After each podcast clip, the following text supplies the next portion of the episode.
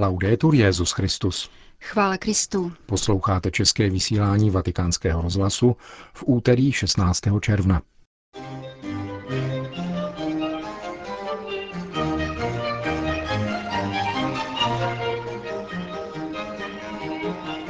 Papež František kázal o tom, jak a čím chudoba obohacuje. V druhé části pořadu uslyšíte úvodní část z meditace, kterou Petrův nástupce pronesl v rámci duchovní obnovy kněží katolického charismatického hnutí z 90 zemí světa. Hezký poslech přejí Jina Gruberová a Milan Váze. Zprávy vatikánského rozhlasu. Vatikán. Když se z Evangelia odejme chudoba, přestane se chápat Ježíšovo poselství, konstatoval papež František v homilí při raním v kapli domu svaté Marty. Papež se ohradil proti tomu, aby kněží a biskupové, kteří mluví o chudých, byli označováni za komunisty. Svatý Pavel uspořádal v korinské církvi sbírku pro jeruzalémskou církev, která se ocitla v nouzi. Dnešní první čtení zmiňuje tuto skutečnost a papež František ve svojí homílii mluvil o teologii chudoby. Nejprve předeslal, že dnes samo slovo chudoba uvádí vždycky do rozpaků. Často poznamenal František lze zaslechnout povzdech. Tam ten kněz mluví příliš o chudobě, tam ten biskup pořád mluví o chudobě, tento křesťan či řeholnice mluví jenom o chudobě. Nejsou oni tak trochu komunisté? Vznesl papež řečnickou otázku a pokračoval.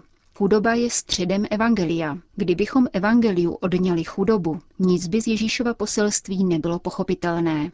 Svatý Pavel, když mluví k církvi v Korintu, zmiňuje její pravé bohatství. Vynikáte po každé stránce, ve víře i ve slově, v poznání, ve vší horlivosti a lásce, kterou jste od nás přijali. A poštol národů pak poznamenává, jako tedy vynikáte v tomto, tak se vyznamenejte i v díle lásky, čímž má na mysli onu sbírku. Když jste tolik bohatí v srdci, bohatí horlivostí, láskou, božím slovem, poznáním Boha, nechte toto bohatství sáhnout do kapes. To je zlaté pravidlo.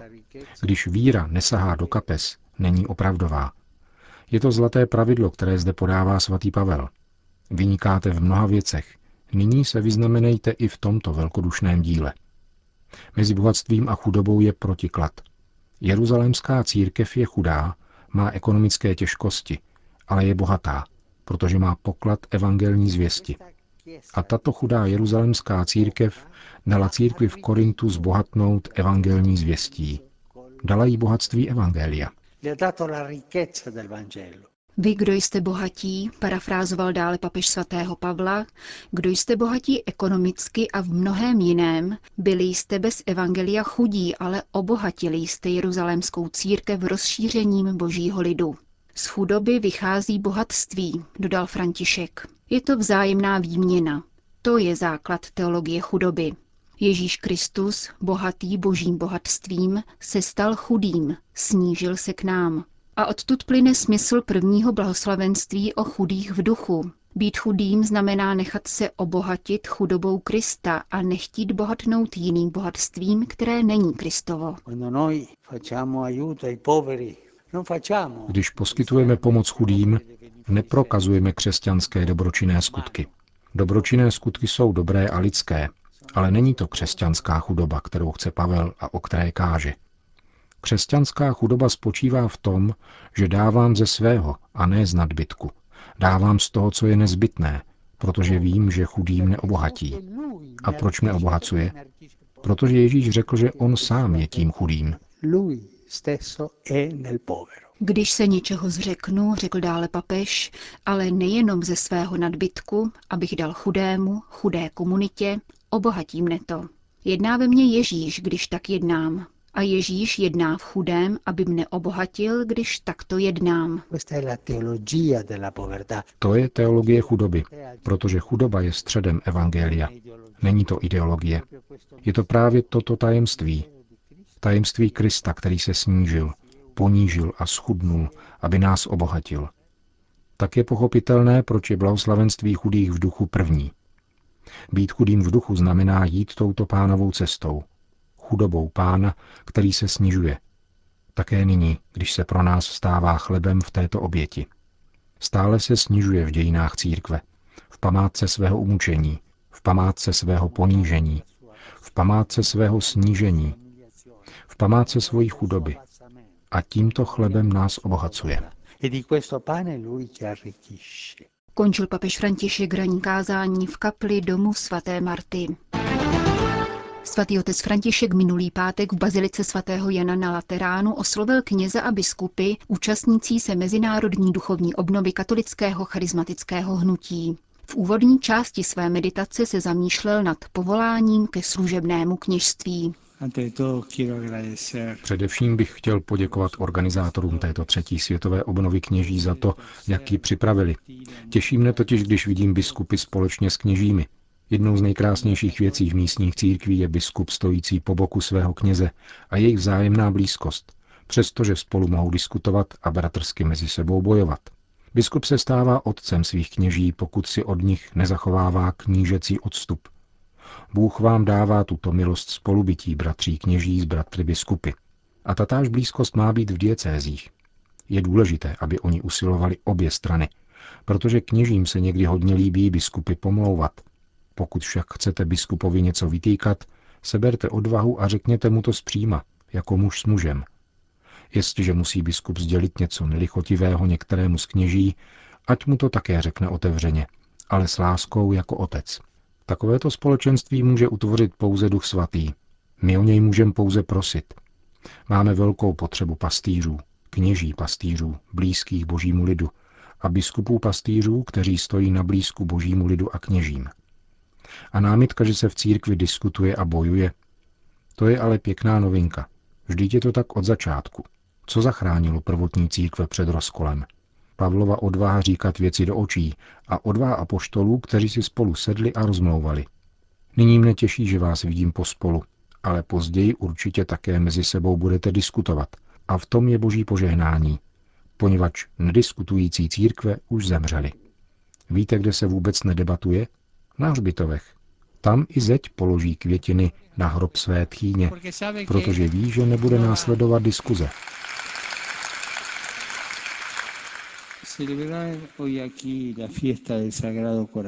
Není náhodou, že dnes spolu slavíme slavnost nejsvětějšího srdce Ježíšova, pokračoval papež František. Pán si přál, abychom se v tento den zamysleli nad nekonečnou a milosrdnou láskou Otce, která se vyjadřuje v srdci Syna Ježíše, oživující silou Ducha Svatého.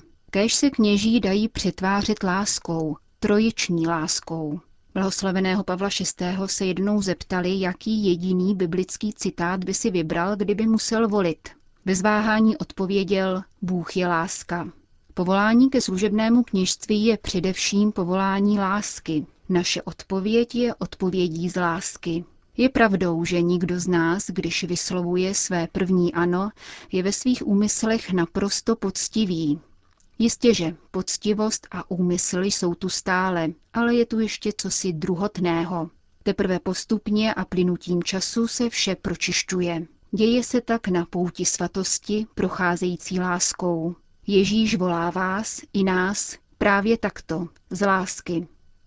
Na povolání z lásky se odpovídá láskou. V Neapoli jsem řekl seminaristům, že pokud Ježíš není středem jejich životů, ať vyčkají se svěcením a nikam nespěchají. Totéž říkám také jáhnům, kteří jsou zde dnes přítomni. Když se muž nebo žena zamilují, nikdyž nepřestanou mluvit o svém milovaném nebo své milované. Po celý den mají na rtech jeho či její jméno. To samé se stane knězi, který se zamiloval do Krista. Poznáte to na něm, i kdyby umíral únavou. Proč? Protože něco z té lásky neustále předává. Boží lid ve svém smyslu pro víru, který je podle koncilu neomylný, dokáže rozpoznat, zda je kněz zamilovaný do Ježíše, anebo je funkcionářem s pevnou pracovní dobou, či osobou doslova dodržující zákon. Kněz, ze kterého se stal obecní úředník, končí ve stavu pomatenosti, křičí na lidi a chová se k ním špatně. Chybí mu totiž láska, kterou ztratil, a nebo se jeho úroveň lásky výrazně snížila. Zapomněl s pánem o své lásce hovořit, zapomněl na povolání z lásky. Kněz slepě odaný povinnostem je jako učitel zákona, popsaný ve 23. kapitole Matoušova Evangelia, pro kterého Ježíš ve hněvu a pravdě s ostrým důvtipem užívá slovo pokrytec. Prosím vás, abyste neměli rozdvojené srdce. Ať je v něm láska, milosedenství a něha, a nikoli přetvářka. Je pravda, že lidé unavují a obtěžují. Jeden kněz, jezuita, který byl po celý život univerzitním profesorem literatury, kolem sedmdesátky odešel do penze a požádal svého provinciála, aby ho poslal do nějaké chudé čtvrti. Patřil do jezuitské komunity při teologické fakultě, ve které jsem tehdy byl také já. Jednoho dne mě navštívil a řekl mi, ve výuce chybí dvě ekleziologické teze. První je tato. Svatý boží lid je bytostně, neporušitelně a podstatně otravný. Lid působí únavu, onu únavu kněžství a jeho služby. Když kněz pozdě večer uléhá na lůžko, nepotřebuje prášky na spaní. Jde klidně spát. Prvním důvodem k evangelizaci je láska Ježíše Krista. Ona láska, kterou jsme obdrželi. Onen prožitek spásy, který nás vede ke stále větší lásce. Vnímejte tuto spásu. Doporučuji vám, abyste si přečetli 16. kapitolu z Ezechiela a aby každý z vás spatřoval svůj vlastní příběh v jejím vyprávění o dějinách izraelského lidu, který se prodává a vzdaluje Bohu. Avšak nejdůležitější je konec příběhu, ve kterém nalézáme pravdu o každém z nás. Bůh zde říká svému lidu, navzdory všemu, co si mi způsobil, navzdory tvému chování, cizoložství a nevěře, tě k tvé hanbě postavím nad sesterské národy. Kéž by každý kněz ve svém srdci pocitoval, že pán jej staví do služby lidu právě kvůli jeho nedostatkům a nevěrám a jim navzdory. To je cosi nádherného.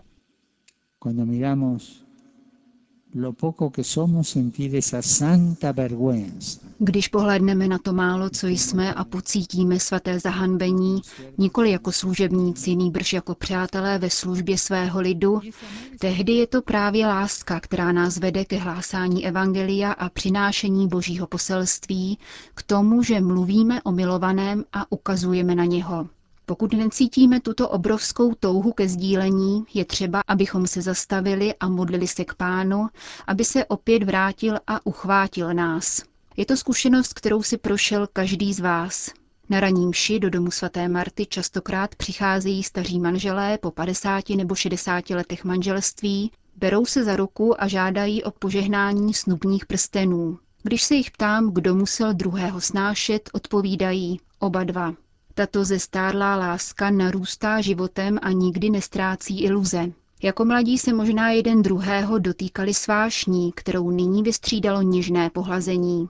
Kněz, který jde životem v lásce k Ježíši, stále nově vnímá mistrovo pohlazení, vyhledává jej, sdílí a opětuje svým novým dotykem. Milujte se, dávejte se milovat, otevřte srdce pánu. A nejenom Ježíše nazírejte, nýbrž povolte, aby na vás pohlížel. Není to jednoduché, protože jsme často unavení, máme spoustu problémů, někdy nás přemůže spánek a člověk před svatostánkem usne. To je ale krásné, protože Ježíš na nás pohlíží, když spíme, jako otec na spící dítě. Jestliže jsi před nejsvětějším a usneš, nedělej si starosti, ale choď za ním, jdi ke svatostánku, neopouštěj ho. V naší diecézi jsem se kněží ptával, jak se ukládáš ke spánku, jak končíš svůj den. Většinou otázku nechápali a mnozí odpovídali, no, něco pojím, pak si zapnu televizi a jdu spát. Jak smutné, jaká škoda. Zakončili si den, aniž bys pohlédl na svého přítele. Svatostánek může být nudný a není to televize, ale najdete v něm lásku. Pokud nevíte, co jí říci, anebo jste-li unavení, řekněte jí to. Když usneš, víš, že se Ježíš na tebe bude dívat, Duch Svatý se za tebe bude modlit a že to vše vyvstalo z tohoto mlčenlivého dialogu lásky beze slov. To byl úvod meditace, kterou papež František pronesl minulý pátek na duchovní obnově kněží katolického charismatického hnutí. S dalším pokračováním vás seznámíme v některém z našich příštích pořadů. Končíme české vysílání vatikánského rozhlasu. Chvála Kristu. Laudetur Jezus Christus.